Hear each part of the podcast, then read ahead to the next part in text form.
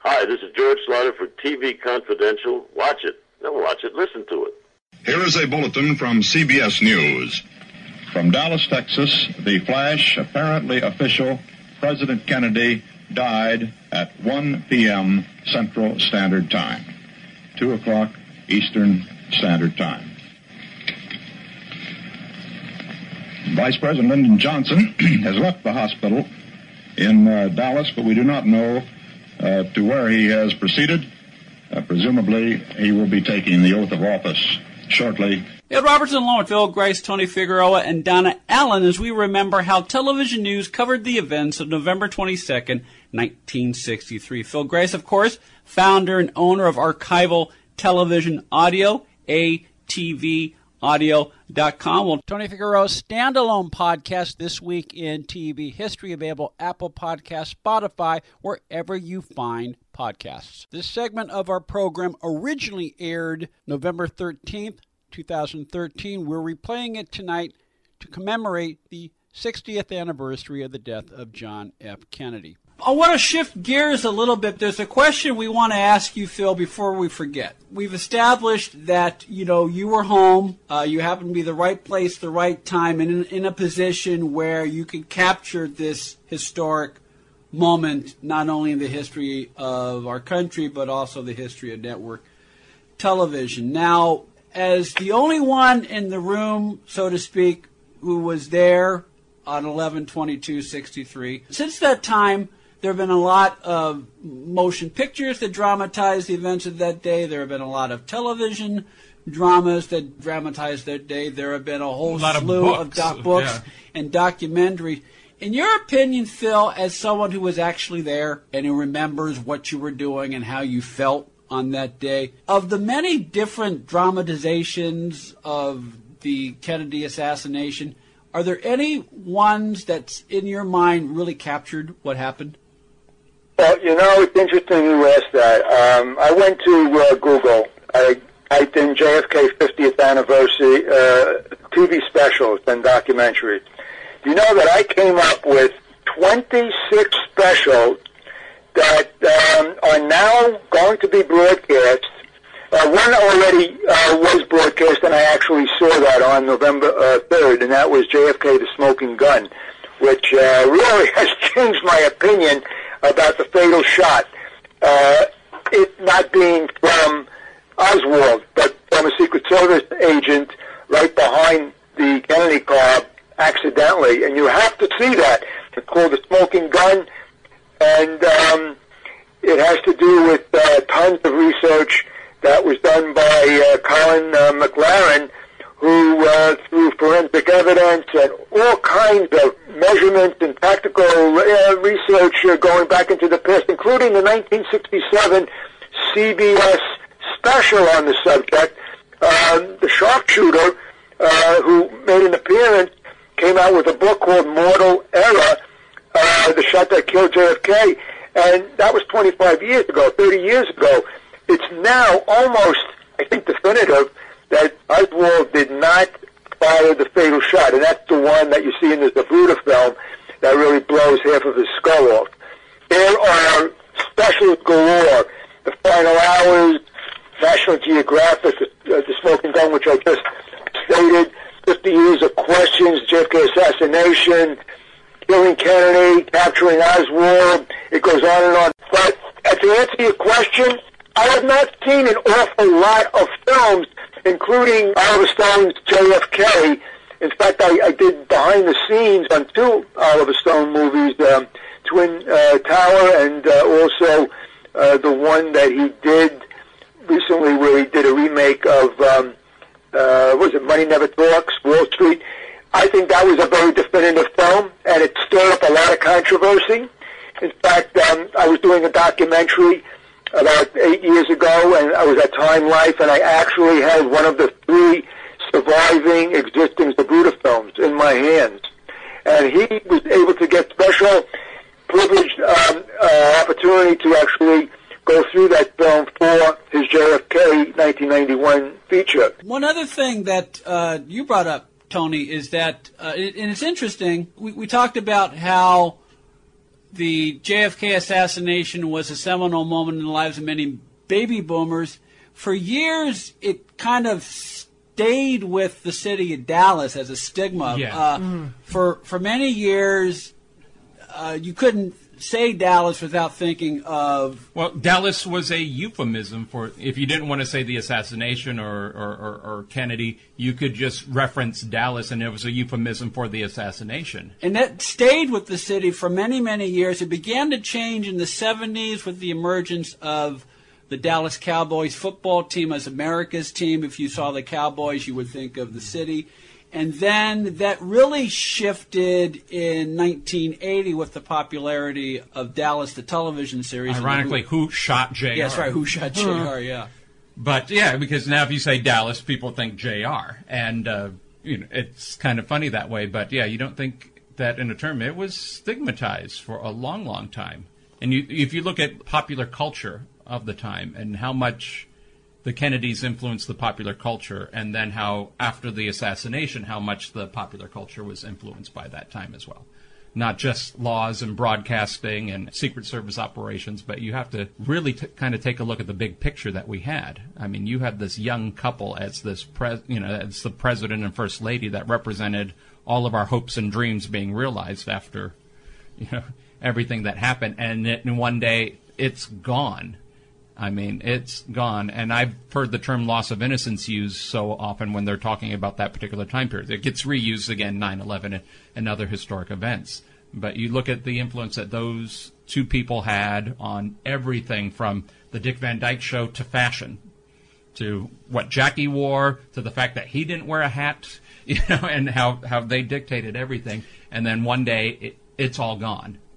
And uh, you know, you talk about the baby boomers. There's a hunk of baby boomers who remember everything. There's a hunk that it's a blur, and there's a small portion that weren't around and don't have any sense of reference to what the world was like before then, and what the world was like after. And I think most people who are alive today, if they're old enough, there's probably three days that they will view the world, and one would be uh, you know, Pearl Harbor, life before and after, JFK, life before and after, and 9/11, life before and after. In the Los Angeles Times, it states from November 22nd through the 25th, 1963, 96% of TV-owning households tuned in for an average of more than 31 hours apiece, and a record-setting 41.5 million television sets were in use during the president's funeral Monday afternoon, and, and that would have been the um, third day. It, it actually, just for the record, the actual coverage begins at 1:53 with regard to continuous coverage on NBC, and it doesn't go 24/7. Today, it would be 24/7, but on Friday, November 22nd, NBC broadcast only 12 hours and 9 minutes. On Saturday, November 23rd, it broadcast 18 hours and 2 minutes. And on Sunday, November 24th, it broadcast into Tuesday at 1.16 a.m. when NBC signs off the air. That was the longest stretch, 41 hours and 8 minutes. And it comes out to approximately 70 hours and 29 minutes of coverage within Friday, Saturday, Sunday, Monday, four days. So a lot of people think, you know, with 24-7 coverage by Yeah. networks, it wasn't. Well, it wasn't 24 7, at least on NBC's part, until Sunday the 24th. Stay with us, folks. We'll be right back. One more, and I want to tell you about the Full Circle, a collaboration led by Astrid Kastenberg and Katya Gerviez that takes place twice a month at the Women's Club of South Pasadena, 1424 Fremont Avenue in South Pasadena, California. The Full Circle is based on the premise that all of us are our own best self healers, and that movement is medicine. For more information, go to cotalife.com, C O T A L I F E, cotalife.com, or go to at Cotalife Goddess on Instagram or at Katya Gerviez on Instagram. Hi there, everybody. This is Patrick Duffy, and you're listening to TV Confidential.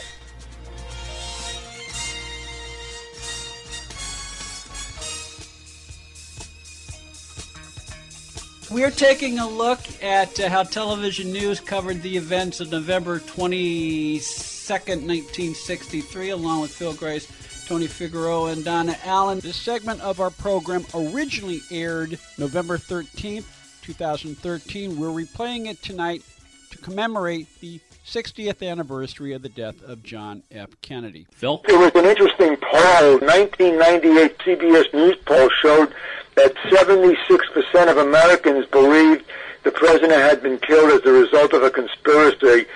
And in 2013, an AP uh, poll showed that although the percentage had fallen, more than 59% of those polls still believe that more than one person was involved. Let me ask you, Phil, at what point, when you were 20 years old and you're a young guy and you have, you know, your whole life ahead of you, and you have a, a president and a first lady who represent the hopes and dreams of somebody exactly your age, at what point in the process, when you were focused on recording and documenting and archiving, at what point do you think that you had, you must have had an oh my God moment when a certain reality must have washed over you that the world you know is, has been irreparably uh, changed forever? Well, I'm really amazed at how much change has occurred in the last 15 years, much less 50 years.